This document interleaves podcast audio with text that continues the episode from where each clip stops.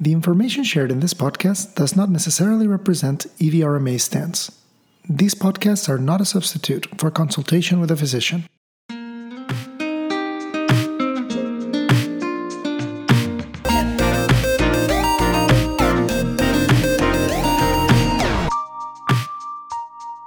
Hi, welcome to Fertilipod, a podcast by IVIRMA.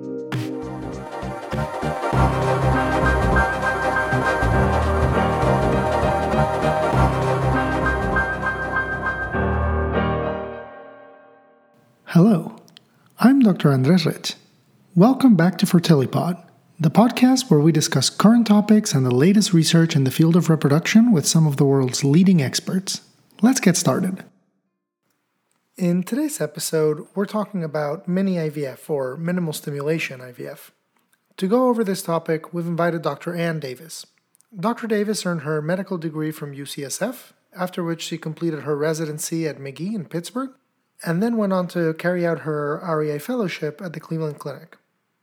Today, Dr. Davis serves as the medical director for Pearl Mini IVF, a fertility center based in San Diego, California, that recently opened in January of 2021.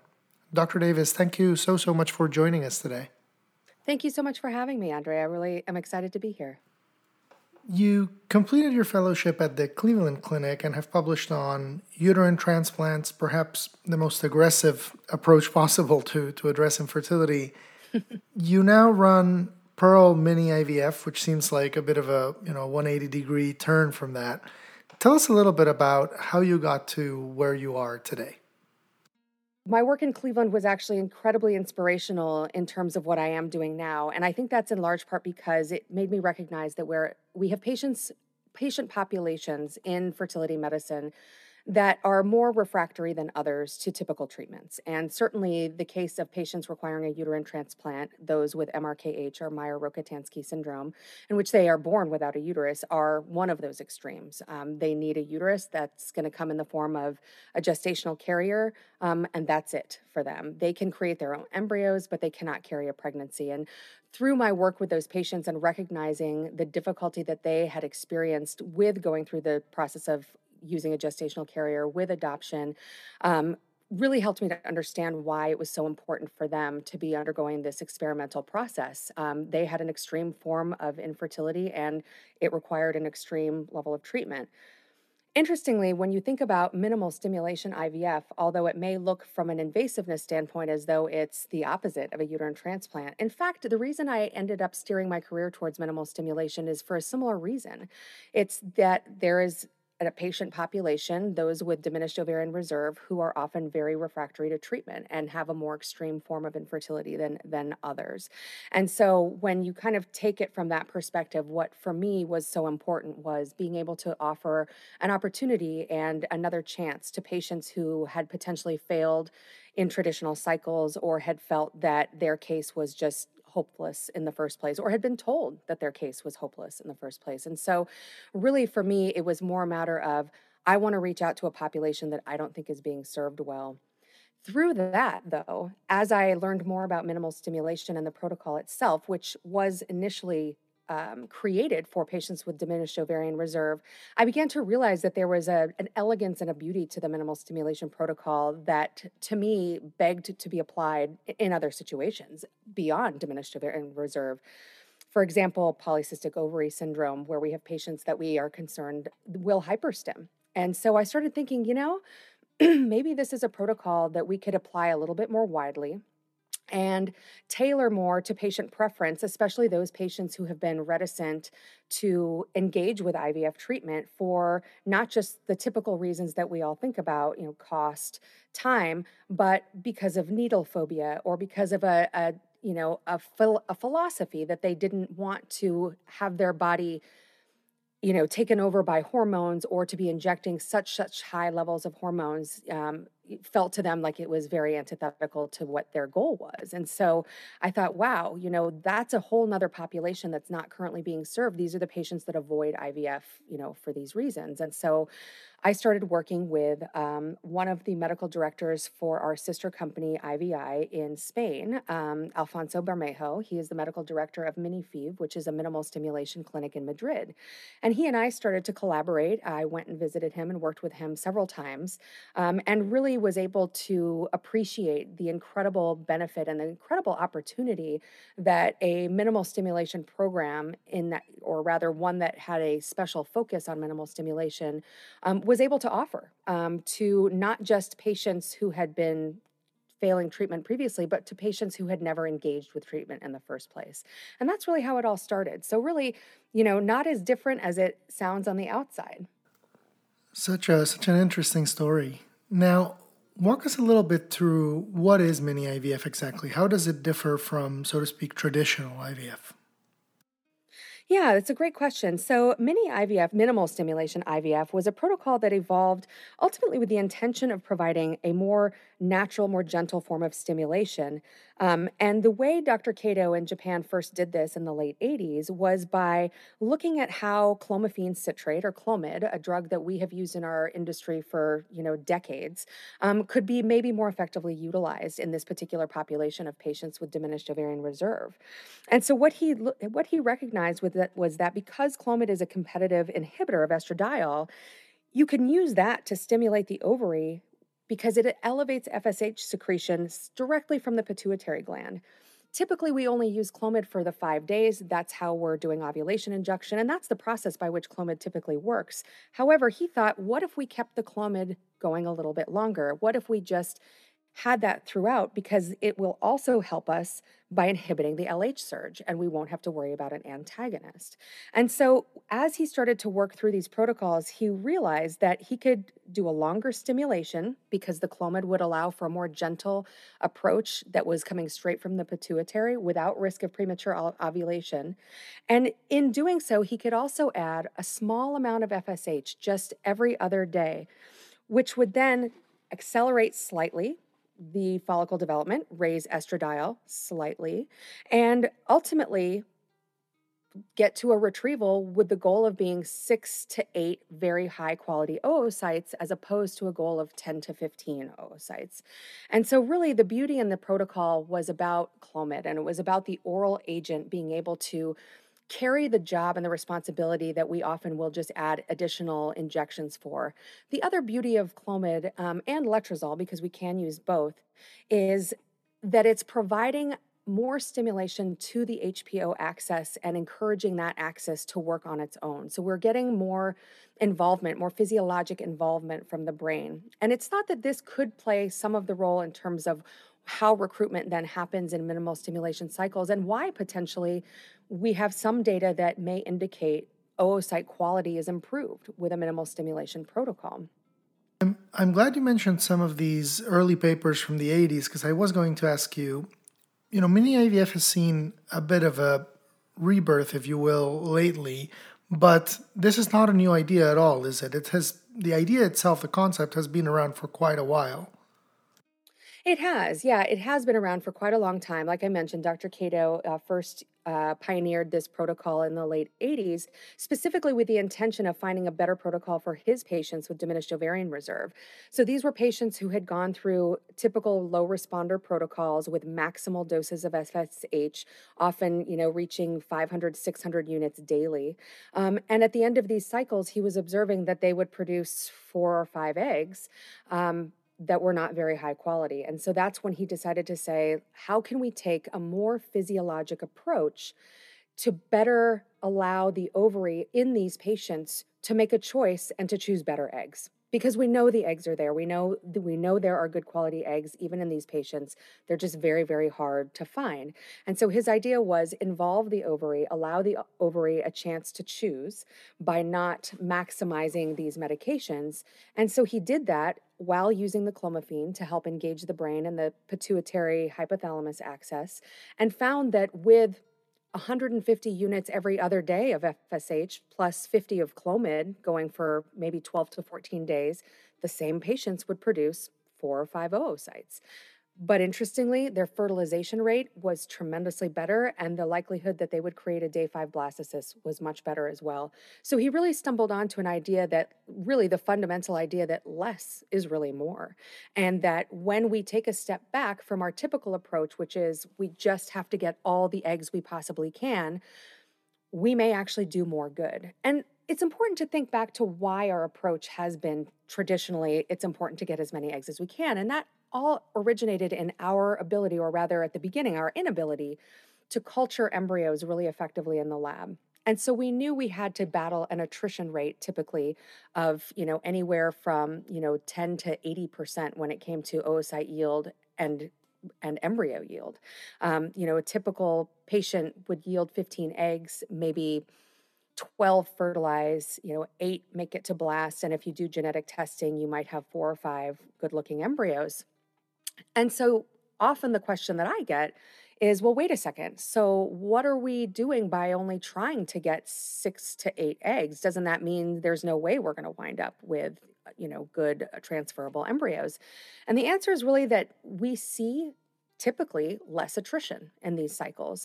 Now, again, this is something that is actively under research and is being actively debated in the field. However, in my experience, fertilization rates blast rates and um, and transfer rates tend to be quite good in these cycles. Specifically, we can see attrition rates from um, for fertilization of less than 10%, so 90% fertilization, you know, 70% making it to blast.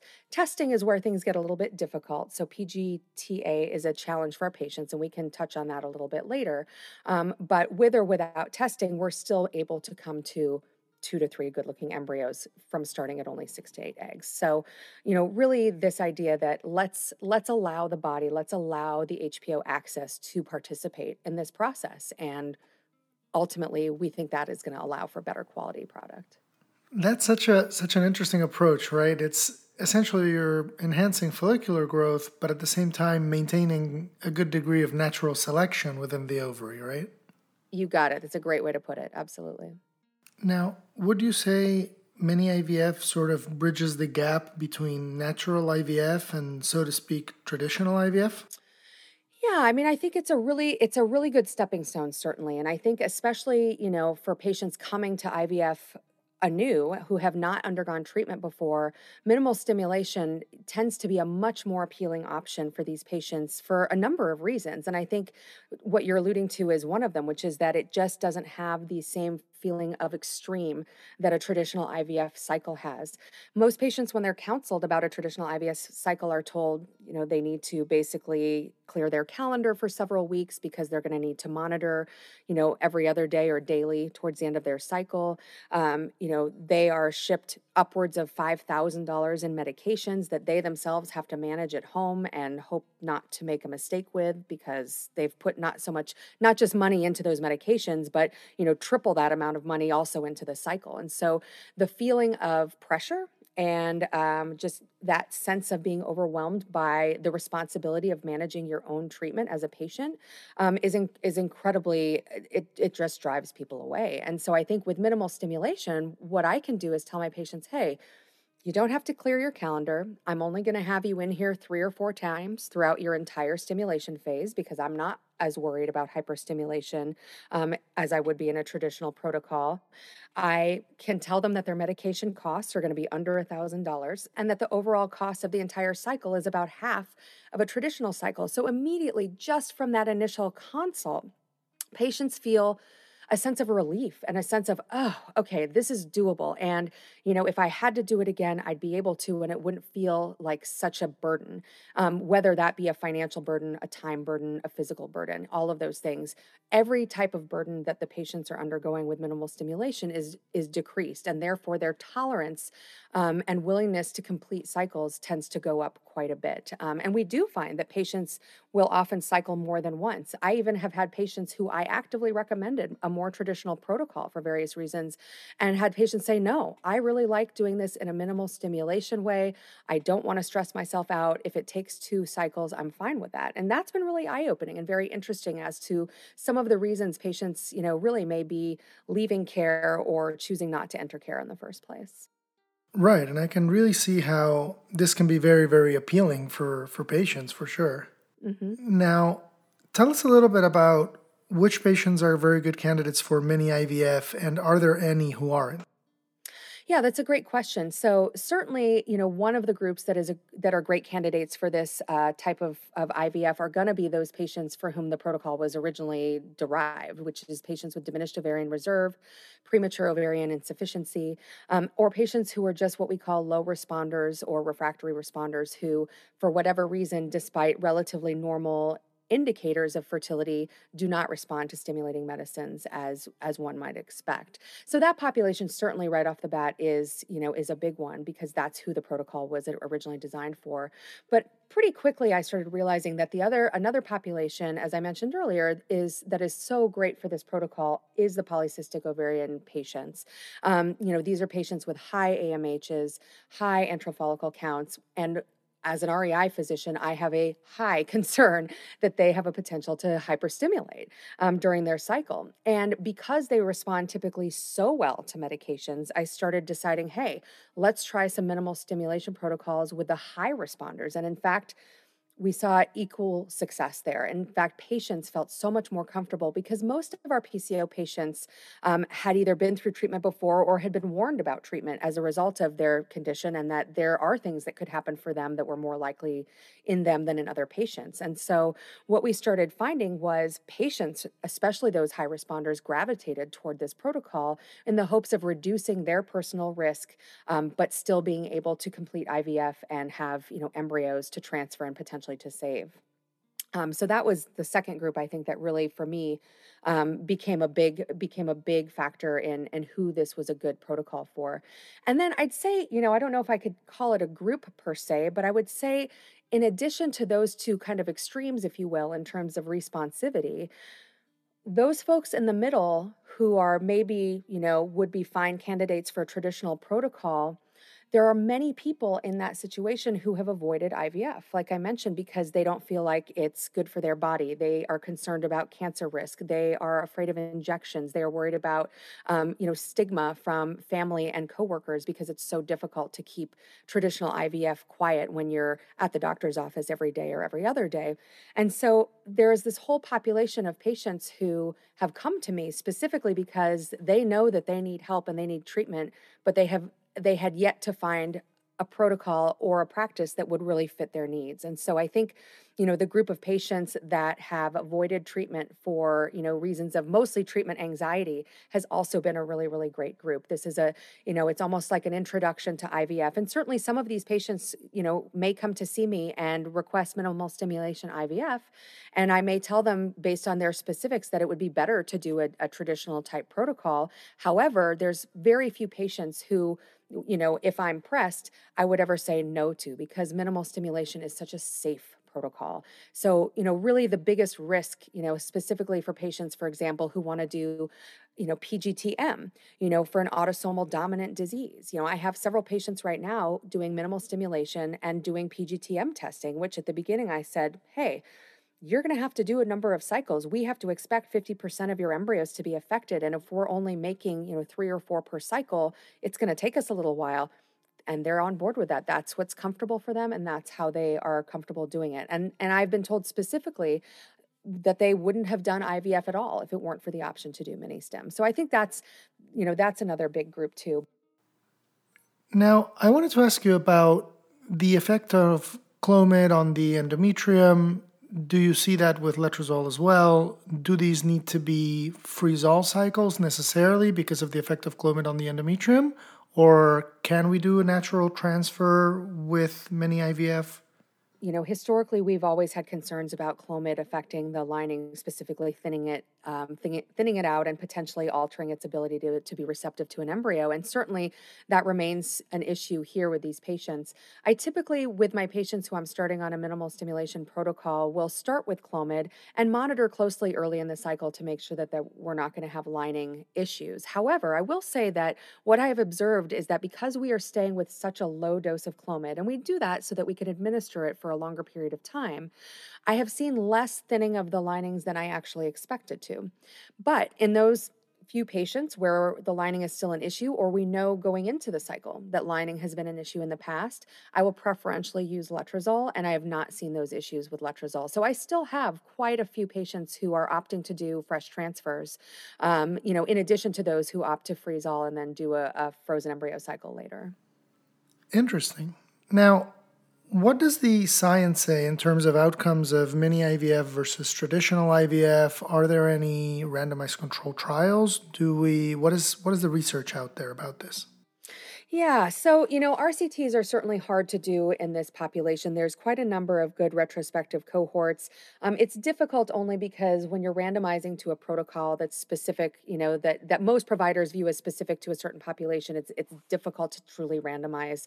Um, but there was, you know, there's been a couple of really good studies recently. Um, in fact, one that came out in 2014 from a group in Canada um, was specifically comparing IVF outcomes between uh, mini stim protocols and high dose protocols for these poor ovarian reserve patients. So really, you know, kind of test with the with the population that this protocol is designed for.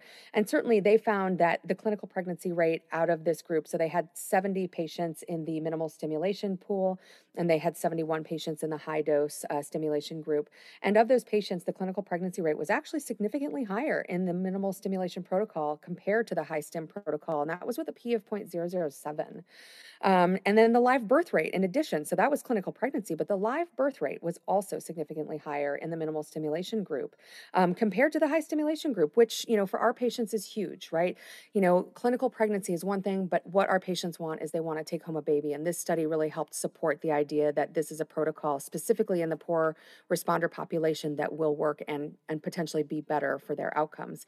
But there was another study actually that came out in 2012. Um, that looked at specifically minimal stimulation protocols versus high stimulation protocols for high responders. So this is more like the PCO group. So this is really saying, okay, fine. We know that minimal stimulation may be may be a good thing for diminished ovarian reserve, but what about these other patients?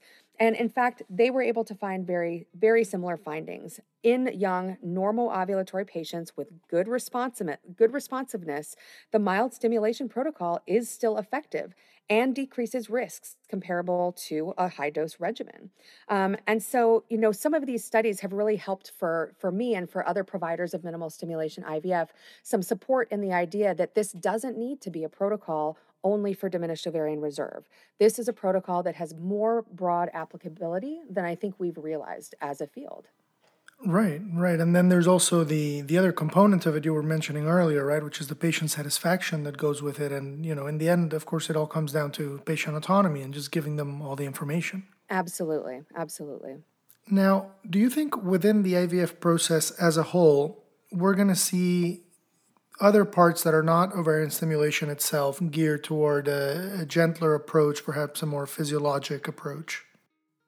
Yeah, I do. I you know, and I think that's going to come you know in a slightly different form and and really it's something that I've I've started to try and pioneer here at Pearl, which is the idea that our patients in addition to needing protocols that are more gentle and responsive, you know, and personalized to the patient, we need support systems in place that are responsive and personalized to our patients as well. Um, Ali Domar, you know, fabulous clinician out of Boston, has done a tremendous body of work on the experience patients have when they receive an infertility diagnosis or even when they receive a diagnosis of diminished ovarian reserve or premature ovarian, ovarian failure. Um, and she has found in her studies that that experience that our patients have is very similar to that of cancer patients cancer patients, when they're given the initial diagnosis, um, you know, are also in shock and are also completely overwhelmed and, and feel hopeless and helpless all at once, as do our patients. The difference has often been, though, that in cancer patients, there's a mechanism in place um, within the medical system to provide a tremendous amount of support for these patients. They are, you know, immediately they have a patient navigator, they have a nutritionist, they have someone from behavioral health, and they have all of these uh, support services coordinated for them our patients aren't seeing that. And so that is where i think really the future is for fertility medicine is recognizing as a field that we owe it to our patients to make these services not just you know accessible or identified but to bring the services to our patients bringing the nutritionists in house bringing counselors mental health professionals in house you know bringing acupuncture and um, chinese medicine or alternative treatments in house to allow patients to feel like if those are um, adjuvant treatments or adjuvant support systems that they want to engage with, that their fertility clinic supports that and will uh, facilitate it happening. And so that's where I really see fertility going in the future in terms of, you know, how things may change. But I do think minimal stimulation is going to be the catalyst for that because I think that's going to draw in these patients who will demand that we do a better job in providing those services. Definitely, definitely. Dr. Davis, thank you so, so much for taking the time to be with us today. That has been super eye opening. I hope our listeners enjoyed it. I sure have. Thanks for being here. Absolutely, Andre. Thank you so much for having me. It has been a lot of fun. This has been another episode of FertiliPod by IVIRMA. Thank you so much for listening. Tune in next week for more research and topic discussions on all things reproductive medicine. See you next week.